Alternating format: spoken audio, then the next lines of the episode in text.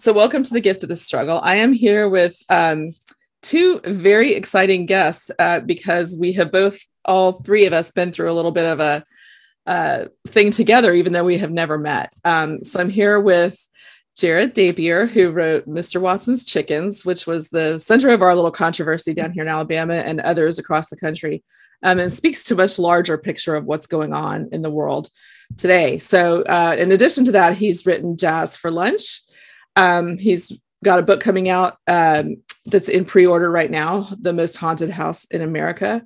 Um, when he's not writing he is a young adult librarian with more than 10 years of experience.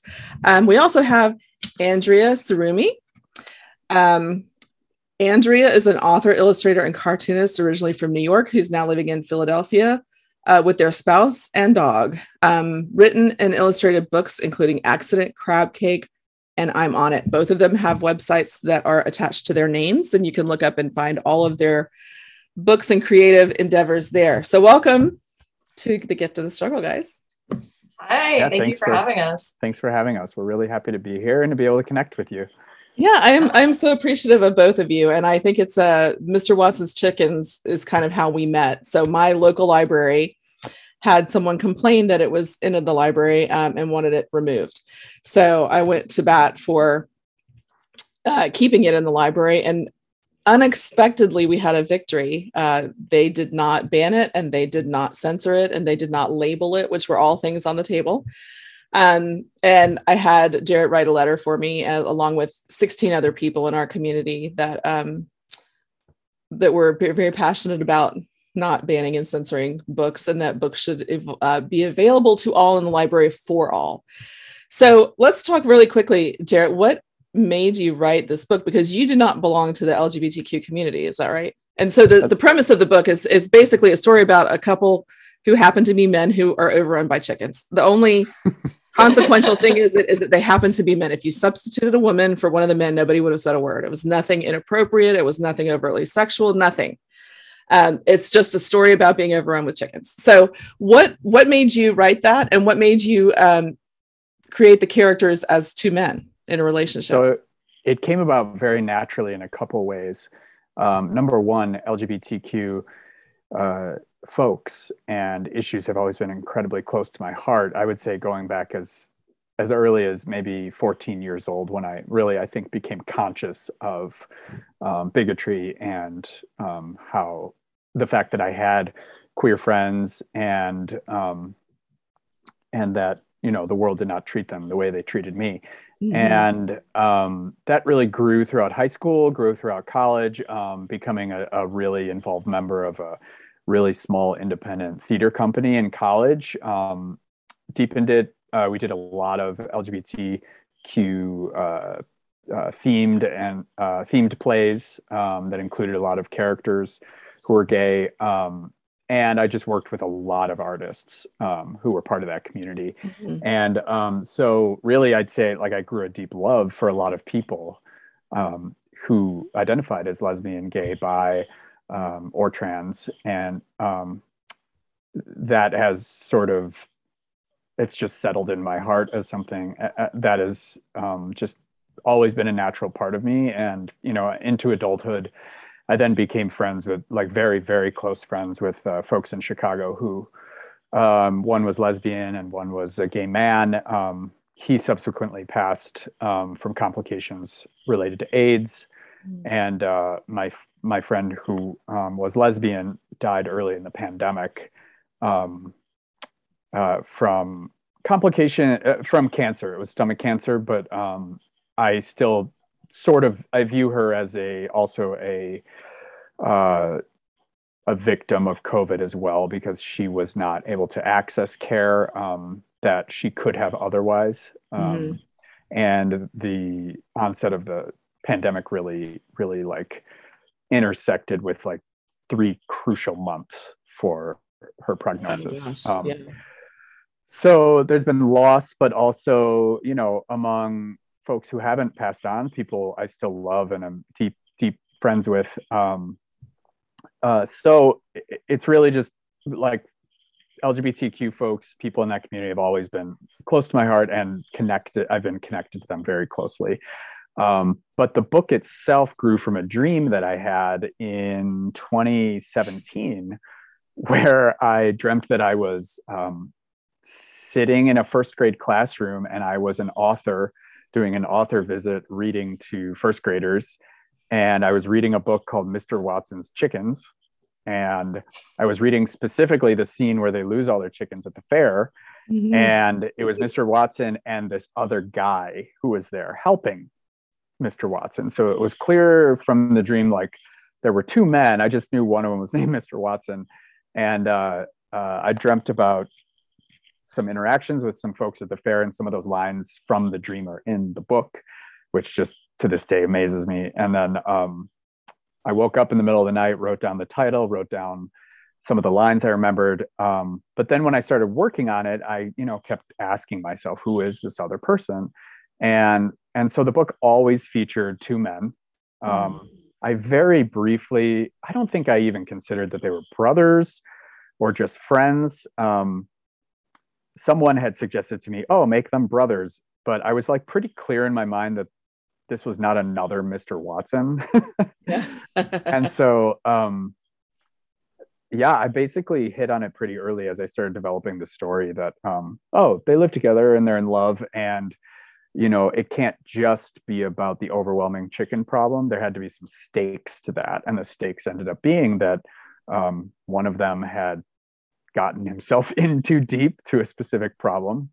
Uh, this being a um, collection of chickens that was just uh, out mm-hmm. of control, and it was threatening their relationship. And so that really gave legs to the to the story. Um, yeah, the line "I love I love you more than I love my chickens," so I'll get rid of them or whatever it was. Right. Yeah. Mr. Watson loved his chickens, but he loved Mr. Nelson more. Without exactly. Him, yeah. Heart would be a broken egg. Oh yeah. And um, and and so yeah it that's it's so it really did arise naturally i mean in terms of like my own feelings and connection to uh, queer folks but also um, naturally as in like as natural as having a dream at night. Yeah. Um, so yeah that's where it came from. I love it. Because it's just a natural part of the way you think. Yeah. You, you know that everybody deserve has a story. So so andrea how how did you get involved in illustrating this with jarret? And um what appealed about what about the story appealed to you? Um, so like a lot of the way that i get work is that my agent people will approach my agent um, editors or art directors will contact my agent and um, say like oh i have a manuscript uh, would andrea be free or interested? Or you know and i would get a chance to read it and you know make a decision you know based on that. And so stephen sent me uh, Jarret, your your manuscript. uh, I, that heart heart would be a broken egg line like really like grabbed me like right away too but um so like it's it, it was a really funny book.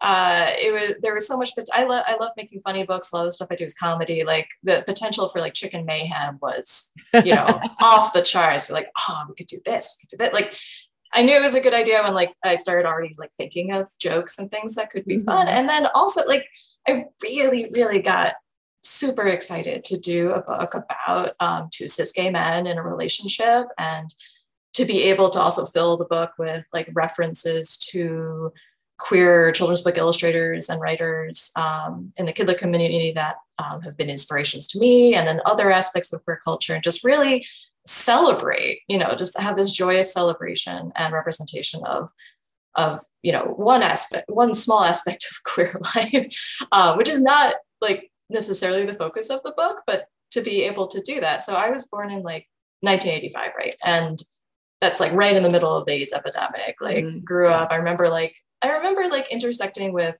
uh, what is seeing that line of like what is allowed publicly to talk about and to depict mm-hmm. um, with queer culture and what is not, and like what has always existed but just hasn't been able to be in mainstream. Um, and I remember like they're still having an issue with the gay penguin book, the Tango Makes Three, like two penguins fall in love and have an egg. Like it's still like a consistently banned book. Um, uh, I learned about, you know, I, I learned about uh, a lot of like censorship and like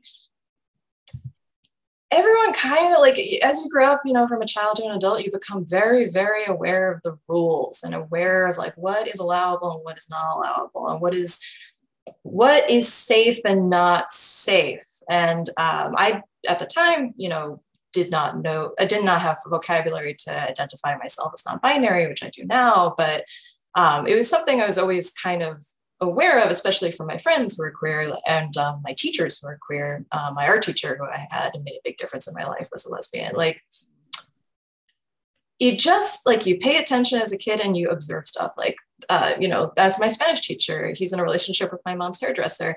He's not out at school. Like, it's a it's a secret. It has to be a secret. And like, the pernicious thing about like about um, systemic oppression is just how every day it is and how you don't question it until someone questions it like you just learn the rules to like keep your head down you're like of course he can't be out at school it's not safe for him to be out at school. Mm-hmm. And then you know i think about that now and just think how horrible like he's in a loving relationship with this this guy who's also awesome. And what's wrong with that? Like why is that such an explosive thing that he could lose his job lose his you know livelihood lose his friends lose anything like that? What is that what who who gets protected by these things and who is exposed by these things too? So. Like even like you know 2020 i guess 2020 is working on your book jarret like in 2020 there's there are plenty of other books about uh, queer people not as many as there should be of course but um, had come out you know the conversation has evolved um, in children's literature especially with picture books like early readers, picture books, younger things, younger uh, forms of children's literature. Um, there, this is not like the first picture book that features, you know, a queer couple, not by a long right. shot. But there, I did have this moment when I, I, you know, wrote back to my agent, being like, "Yes, I want to do this book." Where I was like, "Is this going to be allowed? Like, is this going to be okay?" And like, I think encountering friction, encountering moments like that in your life, it's it's interesting and powerful to be mindful of those moments and be like, okay, why am I thinking that? Why is that happening? And then think about what the stakes are. And the stakes are are queer people allowed to be people? And are we allowed to be open about that to like everyone, youngest readers, queer people, queer kids, non-queer kids, everyone in the community? Queer people are people.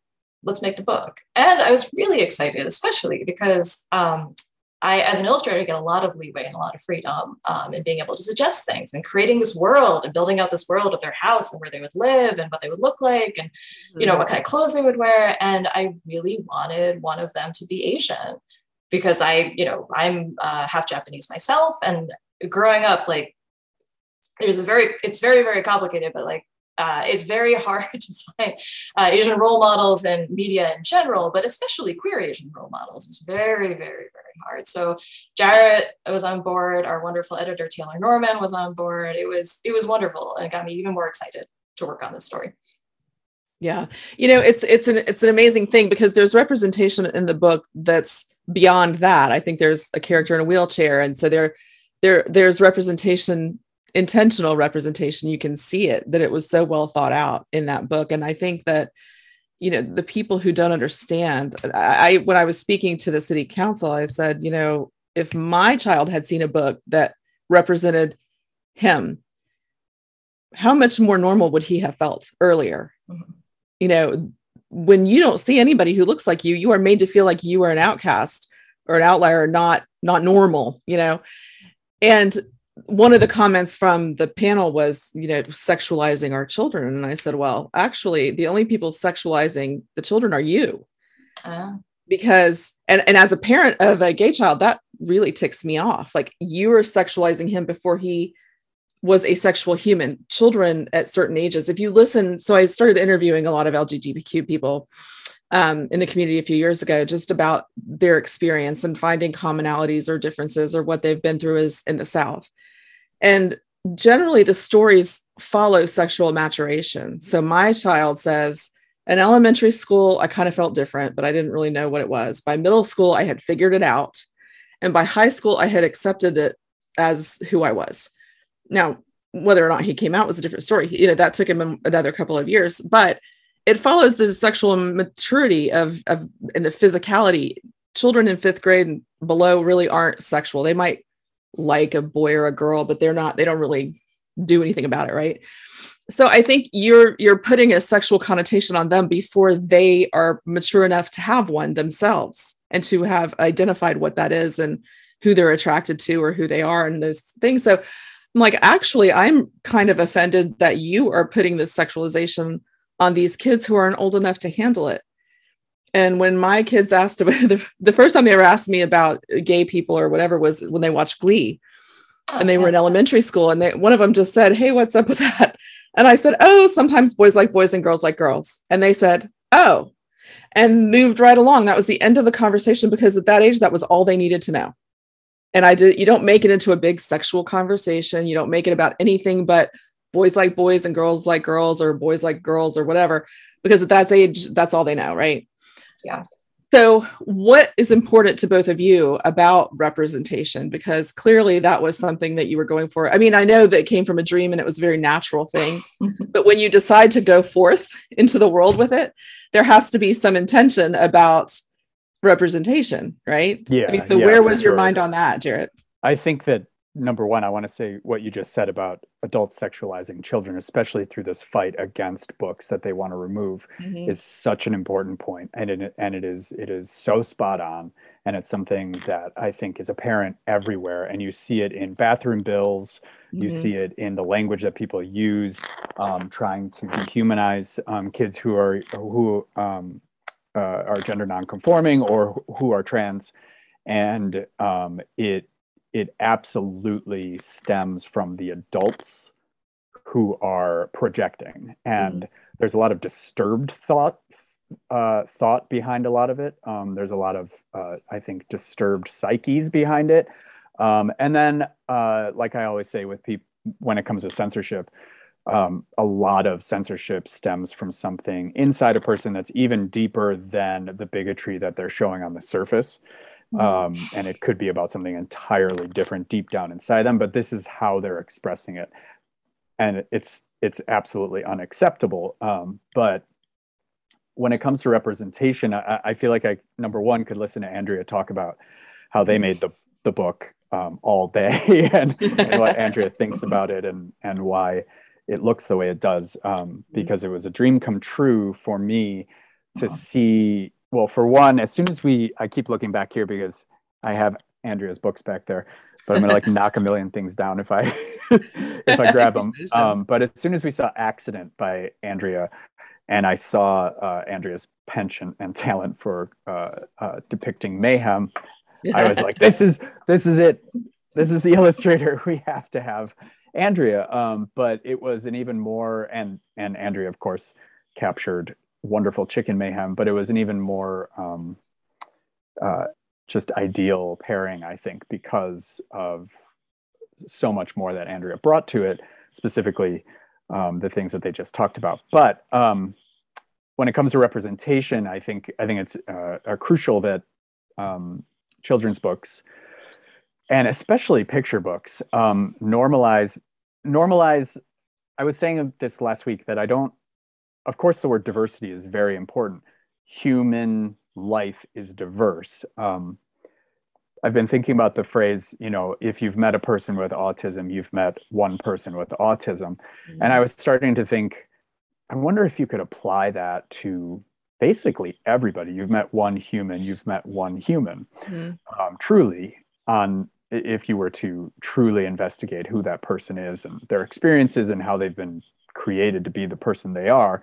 Um, that said, um, the the only problem I have with diversity as a word is just number one the way it's being weaponized. Yeah. Um, and also that uh, by weaponizing it, it flattens the sort of depth and complexity that the word um, represents. Mm-hmm. So I like I've been starting to say like I want picture books to normalize and celebrate humanity. Um, mm-hmm, yeah. And that's just another way of saying normalizing and celebrating diversity. And right. so, yeah, I could have just thought, oh, that's kind of cool, but yeah, they're brothers or just friends, and this is a buddy helping another buddy with his chicken problem. Um, but it just it didn't go that way because I wanted to write something. I was writing something with love, and um, but when it comes to and so the the relationship naturally grew out of that. But yes, representation was intentional because I thought, and and this is sort of like the the um, flip side of what you said about adults sexualizing children, is it's the opposite that's going on in this book. It's showing two people who are in love, which is natural and normal, and who are reacting to an overwhelming chicken problem in the same way that mm-hmm. A couple that was heterosexual, but one person's trans and one person's cisgender, um, or a lesbian couple, or just a cisgender heterosexual couple would react to this many chickens in their house. And so mm-hmm. kids seeing two loving people um, dealing with an ev- quote unquote everyday thing um, to me was very very important to try and achieve because um, when kids at three four five years old see a story and here's just the fact of the matter it's two people who are living together and in love and here's the real story um, these chickens i think that it um, helps children to grow up to be more accepting and loving and just understanding that mm-hmm. humanity is diverse and always will be and should be because it's beautiful. Yeah, I, I, absolutely think you're right. And I think that um, children aren't the ones doing this. Children learn this from the adults who are doing this clearly. And when you say something like sometimes boys like boys or girls like girls, they don't react because they don't care. They're just thinking, oh, okay, I get it, move on. But you know what? What you say about diversity is so interesting because, um, and and if you've met one human, you've met one human in all their experience when Luke went away to college, he he joined all of you. He took a bunch of social um, classes. So it was like b- black and the black experience and gay experience, or some. I mean, several different ones. I can't even remember all the titles, but they were forward-thinking, nice classes that you could only get in college. And so he ends up in a bunch of groups of people that are diverse and a lot of LGBTQ people. And in Spanish Fort, Alabama, nobody comes out till they leave. So his community was zero really yeah. uh, until he left. So he goes, he calls me up one day from school and he's like, Mom, I met all these gay people and I don't, I don't like them all. I said, Well, I don't like all straight people. Luke, welcome to community. yeah. And I think he thought his his worldview was so limited in his experience that I think he just thought, well, we're all in the same boat, so we're all going to get along and like each other. Right. And some of them were jerks, just like anybody else. And I was like, well, welcome to real life. Like, but it cracked me up. I was like, poor Luke just thought every gay person was going to be his best friend, and some of them were assholes, just like everybody else. Right. and one thing, um, Andrea, I I think you could maybe speak to this, or, or I'm sure you you have memories that you can talk through. I was just thinking about um, something that you said, Andrea, about um, homophobia being sort of in the air or in the air you breathe as you, especially as we grew up. Um, I was born in 1979, so I came of hmm. age early 90s. I loved coming up in the early 90s because of the music, because I was I was a music I am a musician and and was obsessed with it. But I'm trying to write something that is about teens in the early 90s. And I was brushing my teeth last night and I was thinking, is it even possible to realistically depict high school in the 90s without constant homophobia being mm. part of the dialogue? Yeah. It wouldn't be realistic if it wasn't. And it would almost need to be an author's note or something if you if I didn't want to write that um, or make it part of it there would it's almost like a disclaimer would have to be like this isn't actually realistic because yeah. it was constant and when that becomes well, it was constant I, I was born in 1971 so i was a little bit even before you and it, it just wasn't something that was talked about ever like years later when facebook came out we were all like oh that guy's with a guy that guy's with a guy that girl's with a girl you had a clue when you were in high school but nobody ever right, would have right. said a word yeah. about it and there and, were a hundred different reasons I was. Oh, yeah. um, people called me gay or bullied me or called me the F word, and it was constant from you know seventh grade through twelfth grade, and then when yeah. I got to college, of course, I found a community that was way more um, open and, and inclusive. But it was it was everywhere, and so one way with children's literature is is you normalize by showing that this is uh, that everybody's got a story and yeah this is just a normal part of being a human and, and not something to diminish but, yeah i mean andrea what are your thoughts on all of that what you just said I have so many thoughts. Yeah, I know. you both have comes a lot, well. right? It's it's it's really interesting. I think um, the thing that I'm thinking most right now is just how systemic oppression, racism, homophobia, transphobia, sexism, you know, uh, xenophobia, it's about power, mm-hmm. right? Because, you know, Asian people, Black people, Indigenous people, disabled people, queer people have always been people. They have always been human beings. Mm-hmm. And there have been ones who have been really lovely and personable. there are people who sometimes get salty, and then there are people who have been very terrible. You know, like they've always been human beings, and they are human beings, and they will be human beings in the future. And you're not going to like them all. you're not going to like them all. Um, you know, that's true now. That's true in 1910. That's mm-hmm. true in 1795. That's true in like BC 600, right? right and that'll be true in AD, you know, 3,600, whatever. Uh, the power, and they've, everyone's always existed, right?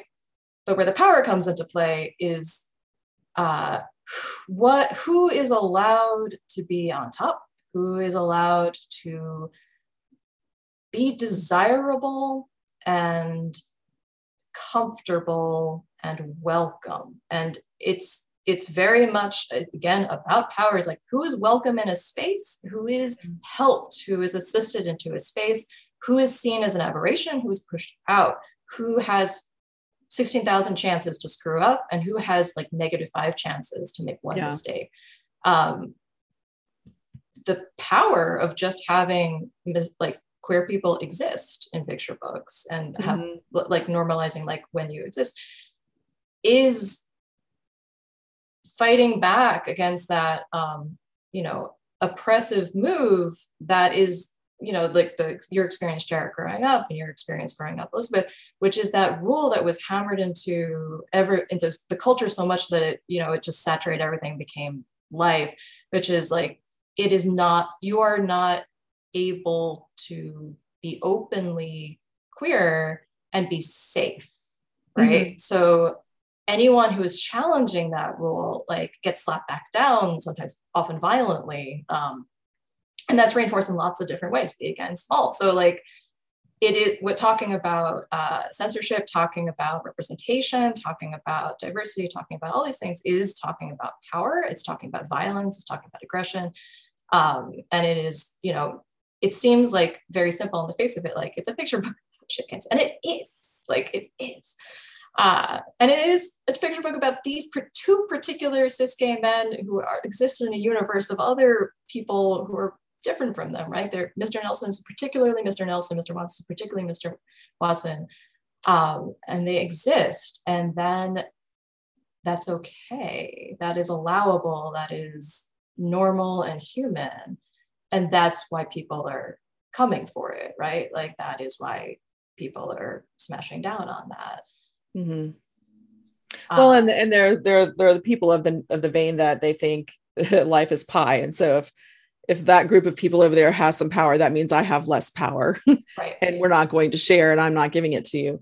And right, and I saw a lot of that in that city council meeting. That that you could tell that was part of their mentality. And you know, you talk about when you speak out, you know, it was one of the most misogynistic things I've experienced in a long time. A lot of head patting, like, oh, well, we're not going to ban it. But I knew what the the woman who filed the complaint had requested that it be removed. So that was what was at issue and they were trying to deny that that was what well we're not banning any book and you're in the wrong meeting and you're this and don't you're just one one of them came up to me afterwards and said your letter was just so aggressive and so strong and you use the word bigot and you're just shooting your own argument in the foot coming out so strongly. And i was like i really didn't think it was that i mean it was matter of fact but it wasn't enraged or anything it was just here's what i think and here's the policy of the library and here's what i think you should follow and the head patting and the the she doesn't really know what she's talking about. It's okay. It's okay. Mm-hmm. You're just too aggressive. I was like, oh God, come on. Let's focus on the actual issue at hand. But but that's how they try to steal the power. So I'm speaking out. They're trying to steal my power by diminishing the value that I bring to the table and the knowledge and experience. Mm-hmm. And the woman there that I was I told you before we went um, to record about the woman, she she got up and was crying because she just couldn't believe that this was what our community wanted for our children. And as a Christian, she just couldn't believe this book was in our library. And she just that was her whole argument really was this tearful religious argument. Right. And she was a retired teacher. So I don't, I can't quite figure out what power she was trying to maintain through that. I guess her religious power of lording it over everyone else or forcing it down their throats. But I got up and I said, I, I wanted to direct it at her, but I figured that would be bad. So I directed it to the city council. And I just said, the scariest thing for a parent of a gay child is a teacher who would condemn them. Mm.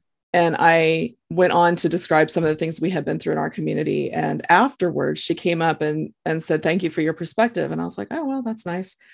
And I said, Well, you know, it's, it's, this is not okay that, that this is happening. And she said, I'll pray for you. and she started to reach toward me. And I backed up as fast as I could instinctively. I wasn't doing it on purpose. And I was like, We are really happy, but thank you for that. And then she gets to, um, well, that bullying and that hate, he shouldn't have had to experience that. And I said, Well, you're right. And I hope that if he were your child, you would be standing here doing the same thing I'm doing. Mm-hmm. And she didn't respond to that, but walked off. And so I'm hoping that the, I want to believe the praying for us was praying for the things that we've experienced rather than praying the gay away. But I suspect it was praying the gay away. But it was such an interesting thing. And I try real hard to talk in a way that people can receive it so that you don't get ragey or aggressive or any of those things because I think that's counterproductive. And I think if you can get to the bottom line of humanity, like what is the base? I've been in conversations with very vocal um, homophobic people, and and you can usually get them to agree that we don't want these kids to die. I think that's a very low bar to uh, step over. But if that's where we have to go to find commonality, I will go there. We don't want these kids to die, and these kids are dying. Mm-hmm. And so, in the larger picture of things, with all the anti-trans things that are being passed the censorship is going rampant across the country the woman in our case said that she was going to move on to the schools i don't know if she will continue since she lost this one but she's like i'm sure there are these books in the schools and this was a public library so that was her starting point. So what does all of this speak to? We've got so much going on. I feel like it's so impactful. And even my dad who who agrees with everything i did said what's the point? You're not going to win. Little did he know we did. But even he he's tired and he's getting discouraged. He's 78 and he's just so frustrated with everything that's going on in the world yeah. but even he would say why are you why are you even doing this? Does it make a difference? And it does feel like a drop in a bucket you know? Yeah. So what what how do y'all see this fitting in? I think it's a catalyst for conversations like this which are important. But how do we fit into this bigger picture of all of this anti legislation that's going through for so many groups? I think it's important to distinguish or to look at that the wave of, of legislation, right, that is mm-hmm. hitting across America. And it is, I think it's striking because there, from what I've read about it, uh, it's not a wave of legislation that parents have been like, hi, in the middle of the pandemic, by the way, there's all these queer books. Like, can you get on this, legislators? Yeah. It's been like smashing through state legislatures, and parents are like, wait, what now? Like, what? Like, we're doing other stuff. Like, what?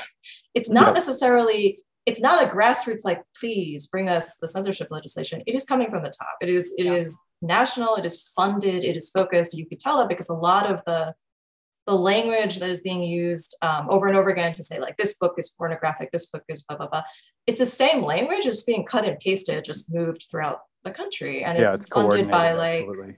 you know people at the level of the koch brothers like that level of, of funding and it's it is a very unfortunately valuable political fundraising tool. It is a way that legislatures can stand up and be like, we have been effective at doing good thing, good, you know, we have been effective at doing the legislature because we have got this thing for you. We can get behind this. And it is also a sign of, you know, we have nothing else to offer you besides these culture wars. Yeah. Well, and from what I've read too, along those lines, I think they think Roe v. Wade is in the bag.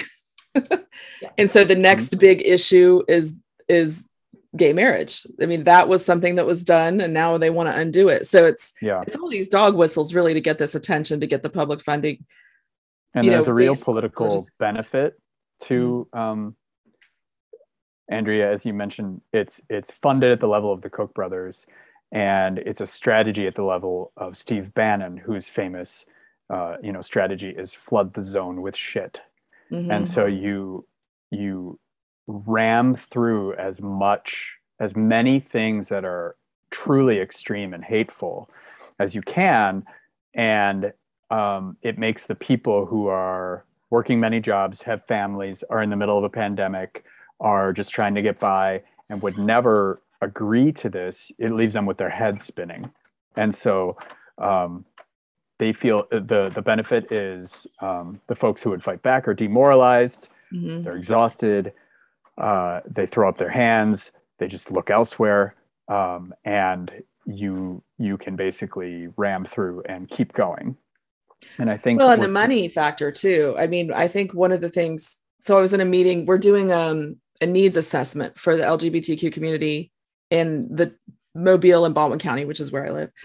And so we had this whole meeting the other day on data and it was all of the organizations who um, help.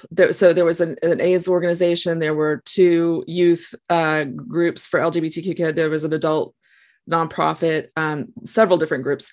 And then there were some individuals, and I'm like the Baldwin County loudmouth, I guess. Um, so I'm in this meeting, not really affiliated with any particular organization, just listening. And there was a trans woman there who's a friend of mine. I did an interview with her, and she um, was on the verge of tears because this was all about data. How many, how many do we have in the community? What are the needs that they have? What kind of access are they getting to the things that they need in life? Um, and so it was very dry, you know, it was just very data driven. And it's in the midst of right before Ivey uh, signed the anti trans bill into law here, and right, I think it was right after the Don't Say Gay bill was signed in Florida. And she was just like, What's the point? Like, how, why aren't we shouting from the rooftops about these these legislations and the bills and all that and had this just this moment it was heartbreaking and the woman who was leading the data discussion handled it beautifully i thought she said you know we need to take a moment and acknowledge that the people in the room are feeling this way because it's valid. Yeah. but we need money and the only way we can get money from the people who have it is with data. And it's a step that has never been taken where we live because we are so far behind um, socially and and every alabama's you know behind on everything. But it's true. I mean so we've got to take the steps to get the data that's going to get us the money that's going to get us a foundation from which to argue right? But how do we manage someone like my friend who was having this this moment of of just absolute desperation and devastation that she feels like she's in jeopardy all the time? Yeah. um, so so to me there's there's this big gap between being able to make that progress and and finding the money and the support that we can get to actually make effective change and also dealing with the emotional impact to those who are being affected every day and don't they can't wait five years for our our groups in our state to mobilize and and fundraise. So do you have any thoughts on how we can bridge that gap or I mean, I know we just have to go through the process, but it's incredibly frustrating and demoralizing, especially for someone who's trans right now. Yeah. Um, you asked um, you asked something early on uh, about what is the when everything is so overwhelming and we were talking about despair here like what is the point what is one when all these things are being smashed through and smashed through and, and keep coming back and smash like i don't I, I should start by saying like i don't have definitive answers for Yeah. I mean, I none of us do, none but of us do. But two things. Uh you standing up in front of this the city council even if you couldn't even get in that door like say you couldn't you couldn't even get past the door like you were just standing up even in your own living room or among your family or among your neighbors or among your school you know community and being like this is wrong. You asserting that even as a single individual is powerful and it is meaningful because your family member everyone sees that. Everyone like your family sees that. The people in your community who are closeted see that. The people who are not queer in your community see that. And bad things stay every day until someone's like this is messed up like let's stop like you well we all accepted this like forever because you know it's been the rules and whatever it's like the temperature but wait like what is actually at stake here and like it's always people who are stopping and being like mm, wait mm, and even just for yourself like I, I think about this uh, a lot when it when thinking about like just overwhelming catastrophe and disaster and mm-hmm. what is the value if you if you feel like you you are losing or you feel yeah. like you are being beaten down all the time um, and the exhaustion and the trauma and the the grief which i think your friend is speaking you're so speaking to with talking about your friend. Yeah. It it matters even if it doesn't necessarily do anything to own your own truth and to just take the moment and be like even if i am feel like i'm speaking into the void here like this is wrong and this matters. And that humanity that um the grief the trauma the humanity the the frustration the you know like all that stuff i think it's so important and it's it's so um I, I don't want to make it seem that like like negative things have to have a productive value in order to be meaningful because pain is still pain you know like pain just exists as pain. Uh, but it inform like the the political movement the power the fighting the the struggle that is informed from that core of humanity and that is fueled by it and it it needs to be. But you can't lose sight of the humanity and the grief and the pain and then what that is too. Like it can't it's there's room for both right? Like there is the spreadsheets that data is like well we can't this we can't like focus like I, I, local groups will sometimes be like we're not going to focus on the senator race this time we're going to focus on local city council because we can push that through and just like have defined political objectives too.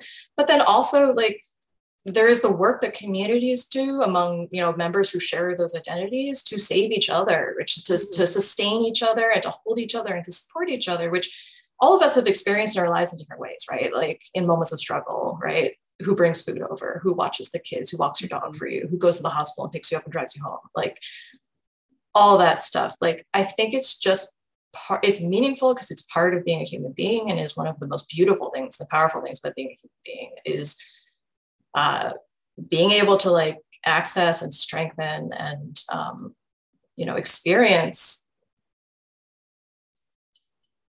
that th- those moments of humanity and if it connects you with other people um, or if it sets an example for other people so that they feel seen or they bring new people into your life that you know weren't before um, that is also important you know? Uh, or if they're you know like things stick with people right? Like like years from now like we've all had moments in our lives right where like someone said something and then like years later you're like i always think about that moment mm-hmm. and then when you encounter a parallel moment in your own life you're like you know no i'm going to do this because i remember that happening and like this matters yeah. and like this there's always you know big ripple effects in there too but i think i um i love this like uh, it's a it's a Jewish um, I'm Jewish uh, it's a it's a Jewish philosophy that was around in like the 1800s in Hungary and like I, I don't know that much about it but it's called the Musar movement and it was this philosophy idea of like uh, the rabbi who developed it was saying that uh, I started out trying to save the world and then I realized like uh, like too big right? So I start with myself and then I go to my family. And then for my family, I go to my community. And for my community, I go to my town. And for my town, I go to the world, like outside in kind of thing. And I found that being very profound. Sorry, I, I, was, I think, Andrea, you said basically everything.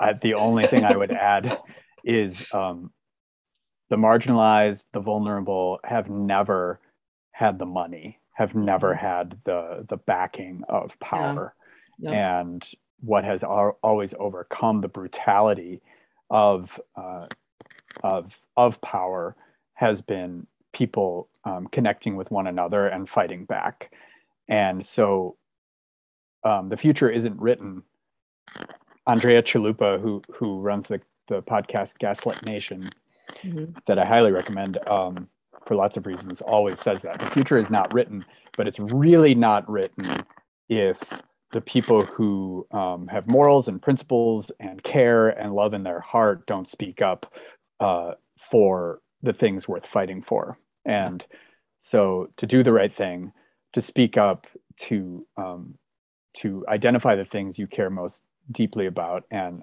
and um, to do the to uh, recognize that that the fight is worth having, does have uh, as Andrea mentioned uh, effects. I think that do contribute uh, good to the world. It might not, but but it rarely is seen immediately, and um, and in a lot of ways, it's like having faith or trust that that it will. Um, and part of part of that faith or trust is just um, knowing that uh, you're spending your life uh, fighting for something that you know is right and we know is right and um, i can't think of another another way to be personally. That's that's how I've always been. But um, the future is definitely written by the powerful and the um, destructive if people like us don't don't raise our voices and fight back. Um, I always think of seeds. That person who said to you during the during the city council meeting, you know, oh well, well, um, your son should not have been treated that way, but um, it's actions like the attempt to erase a story that very gently and um, almost just matter of factly mm-hmm. presents a same sex couple, that kind of erasure plants a seed of hate. And a seed of hate will grow and be destructive in ways we don't know. And there were probably all sorts of seeds of hate that surrounded your son um, and surrounded all of us that, you know, led to your son feeling you know unsafe or just anyone feeling unsafe or actually and actually being attacked. Or you know no one deserves that. Yeah no one needs to be attacked and killed or no one deserves that. Um but and to say but you know and try to add a caveat to mm-hmm. To it, it, it that's that's you can't do it because it's all one and the same it's all connected and so yeah. i like to think that we we just and and Andrea, you talked about the fact that we plant seeds like Greta Thunberg um, sitting outside the the governmental body, you know, just a single. I think at that time she was 11 or 12 with a sign. You know, um, she may have thought this isn't going to do anything, but it's all I can do. Mm-hmm. And as a result, um, you know, her message spread across the globe. Um, I think you just never know, and but it's the right thing to do. Yeah. And I think I, I used to have on the fridge um, the quote that the only thing necessary for evil to flourish is for good men to do nothing. Mm-hmm. And I've tried to raise my kids like that. That's that's how we lose the power. That's how we lose the fight if good good people do nothing. And um, hopefully, you know, one of the things that propels me to keep speaking up is that I'm not going to let my kids see me not speak up. You know, yeah if yeah. I want to teach them that they need to stand up for what's right or stand up for those who have less than they do, then I've got to model that behavior. And and I think you're right, Andrea and and Jarret, that the experiences I've, you know, you want to just be able to change the world. It's so frustrating and so many injustices. But when you start with the one person, um, and you watch a change happen, there was a there was a kid who was couch surfing, who was gay, and he and it was a gay black kid, which is in Alabama even harder and uh, he needed a place to stay. So a woman from my former church that we left, who was not homophobic, called me and said, "Can you meet with me with this kid? Because I think you're connected with a lot of these groups." And I said, "Sure." He didn't know that we had a nonprofit for youth in the community. He didn't know that the he was like 18 or 19, so he was on the cusp between youth and adult, and he didn't know about the adult uh, nonprofit that we had in the, count, the county. He didn't know that we had a bar that had drag shows. His dream in life is to be a drag queen he is the cutest little thing you've ever seen. So he didn't have a car. He was trying to, he worked hard. He was working every day, trying to get to his aunt's. So she ended up taking him in. Both of us had said we would take him in. She had more open rooms. We have five children, and with the pandemic, some of them were still back home. And uh, so she had the space in the bathroom that he could have that he wouldn't have to share. And uh, but I said, call me and help me whenever. If you need help, I'll help you. Call me, I'll pitch in until you get a car. So one day he calls and he's like, I need a ride to work. Can you help me? And I said, Well, I've got a work meeting. I can't do it, but my son, my youngest son, can do it. And um, he said, Well, I don't want to make him uncomfortable. And I said, What are you talking about? And he's like, Well, you know, I'm kind of, I've got a lot of drama. He was kind of flamboyant, you know. He was, he had this big, adorable personality. And I said, you know what? He wa- he grew up watching Drag Race with his brother, and the, you know, you're with the right people. He is not going to be uncomfortable whatsoever. So you just put that out of your head. So then I have to go to my 18 year old who's very shy and very quiet and doesn't talk to anybody.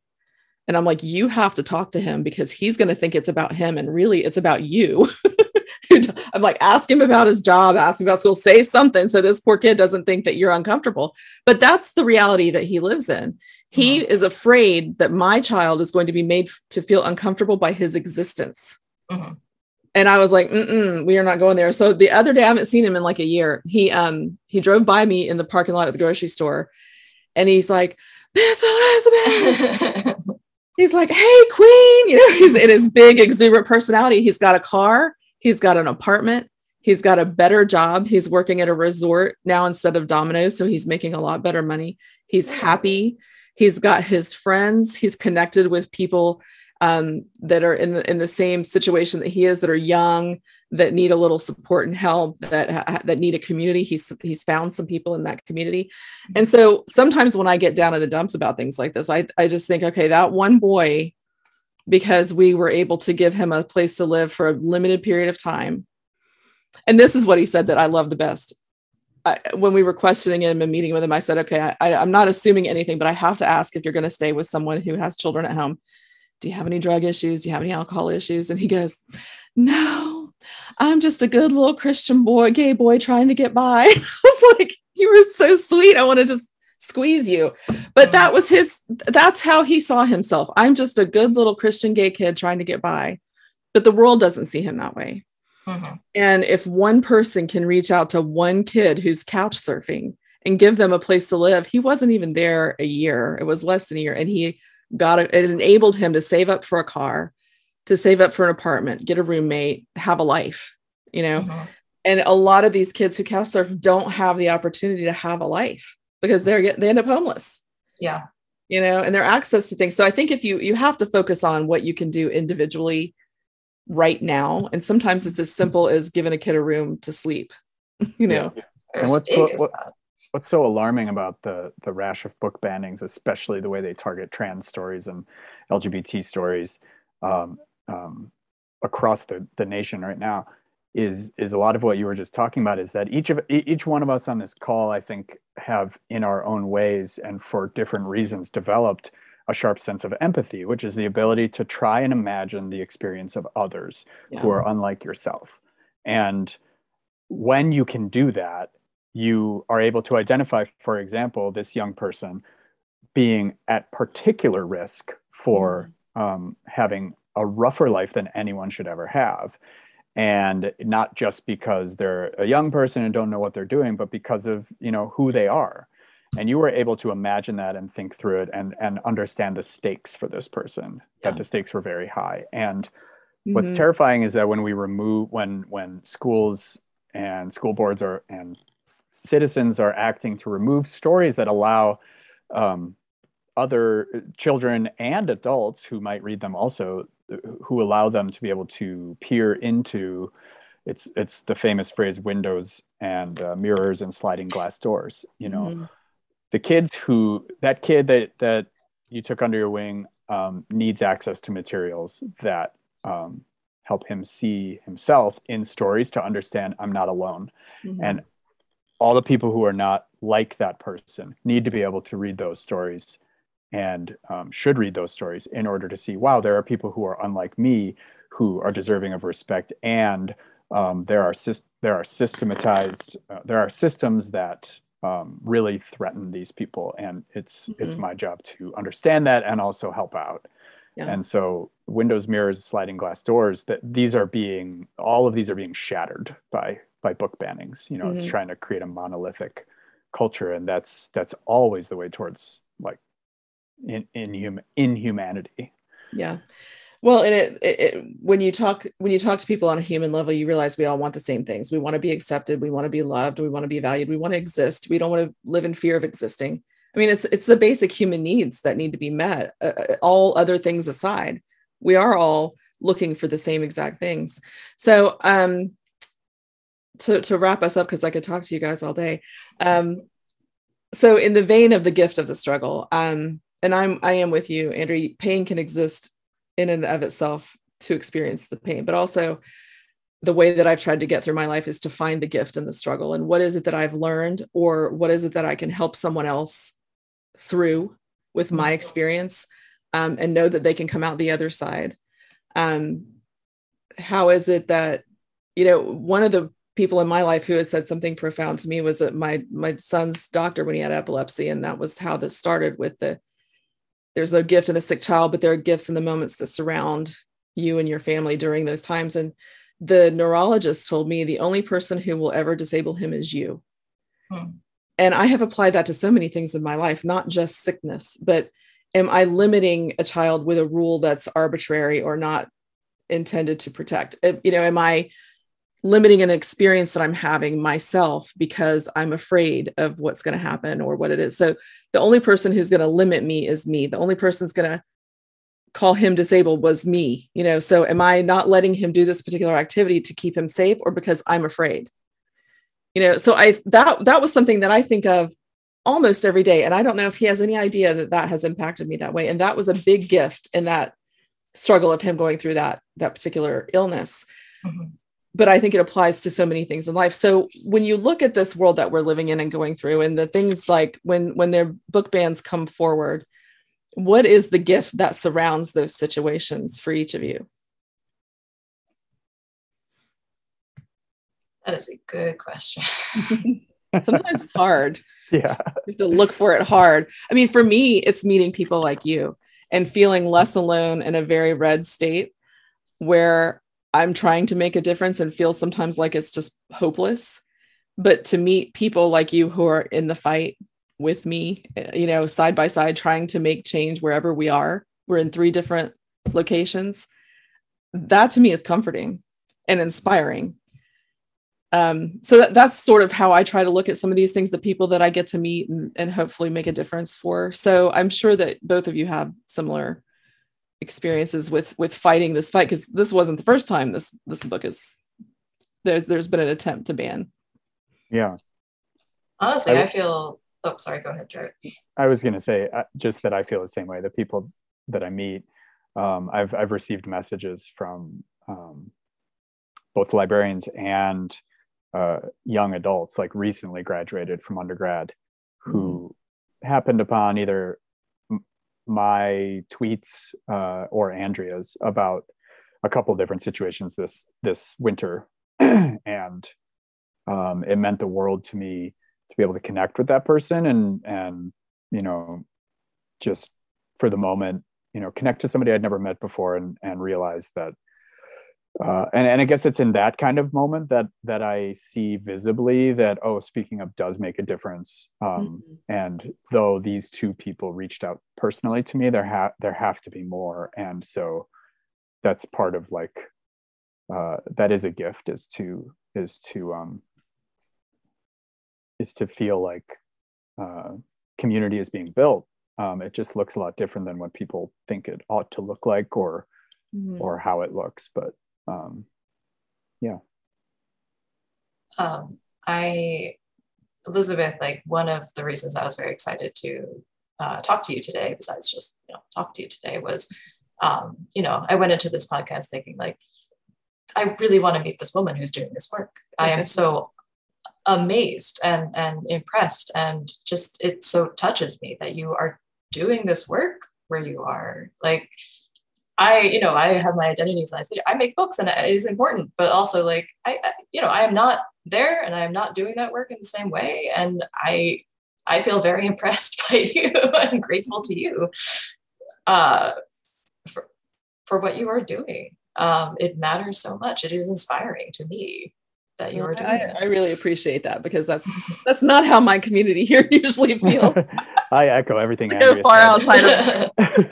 I I I got to speak with graduate students in a children's uh, children's materials class, library graduate students last week, and I told I told them all about you, Elizabeth, and part of the gift of having that you for me is that I've you know I've always been told by professors and just experts on intellectual freedom that um, you know uh, censorship is is fought back most effectively at the local level, mm-hmm. and that people like Andrea or I, while the you know while things are being debated and considered, um, speaking up is is often uh, counterproductive unless done in a specific way.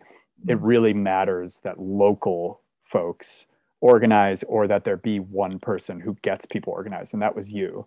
And so part of the gift was a meeting you, b seeing somebody fight so hard um, for their child and for books and for the children in your community uh, having access to them but also um, on a sort of other level seeing firsthand that yes it's true censorship mm-hmm. and book bans are fought back at the local level and here is a shining example so thank you for that yeah. for all well, of it thank you it is a model and a, an inspiration and a a reassurance too to a lot of other folks who've taken heart from like posting about what happened um, with you that it is possible because you read the news and it is 99% awful right it's all almost negative and i still can't get over that we won it i think the city attorney had a hand in realizing that this was something they didn't want mm-hmm. we're typically we're in the news down in our area for bad things um, and so I think he just didn't want to go down that path, and he he kind of mm-hmm. took them by the hand, and they were all very angry that they had to vote that way, but they did it.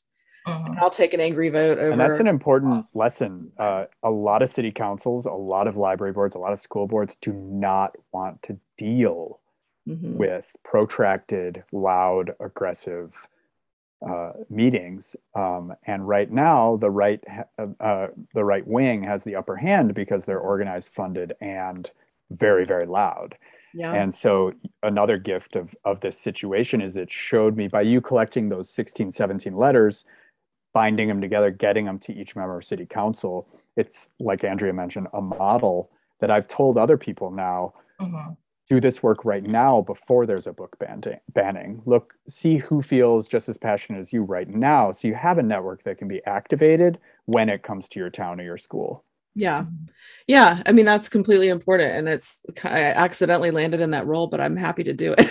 You know, it uh I, I, needed a good little fight in my life this, this month or two so it was, it was good well i want everybody to be able to reach both of you and to take a look at all of the things that you've produced creatively um, as a writer i always appreciate getting the word of other writers out so jarrett where can people find you uh, jarrettdapier.com and also on Twitter at Jarrett Dapier. Two R's, two T's. Jarrett Dapier. Yeah. All right. And Andrea? I'm uh uh I don't think anyone else has my name. So if you, if you can find my books in a library or bookstore, if you look up uh, Tsurumi, which is T S U R U M I, uh, I will pop up. Um, or this one sewage company in Japan that also has the same. Which name. is clearly not you. No, but I'm very curious about that. But um, yeah, my website is um, my first name, last name, andreatsurumi.com. And I'm more active on Instagram because it shows more art um, at a Tsurumi. Um, so please follow me there. Thank you so I'm much. also on Instagram, and I should say I, I am more active on there. It just feels like a more welcoming place, also. Yeah. At least within the network that I'm in there. Yeah. All right. Well, thank you so much, of both of you. I, I could, I, like I said, I could talk to you for hours. I think there's so much work that needs to be done, and it's helpful to talk to people who who are on the same page with all that. So, thank you for everything that you've done, and um, I look forward to talking to you again. You're welcome. Thank you. Thank you. It has been a pleasure.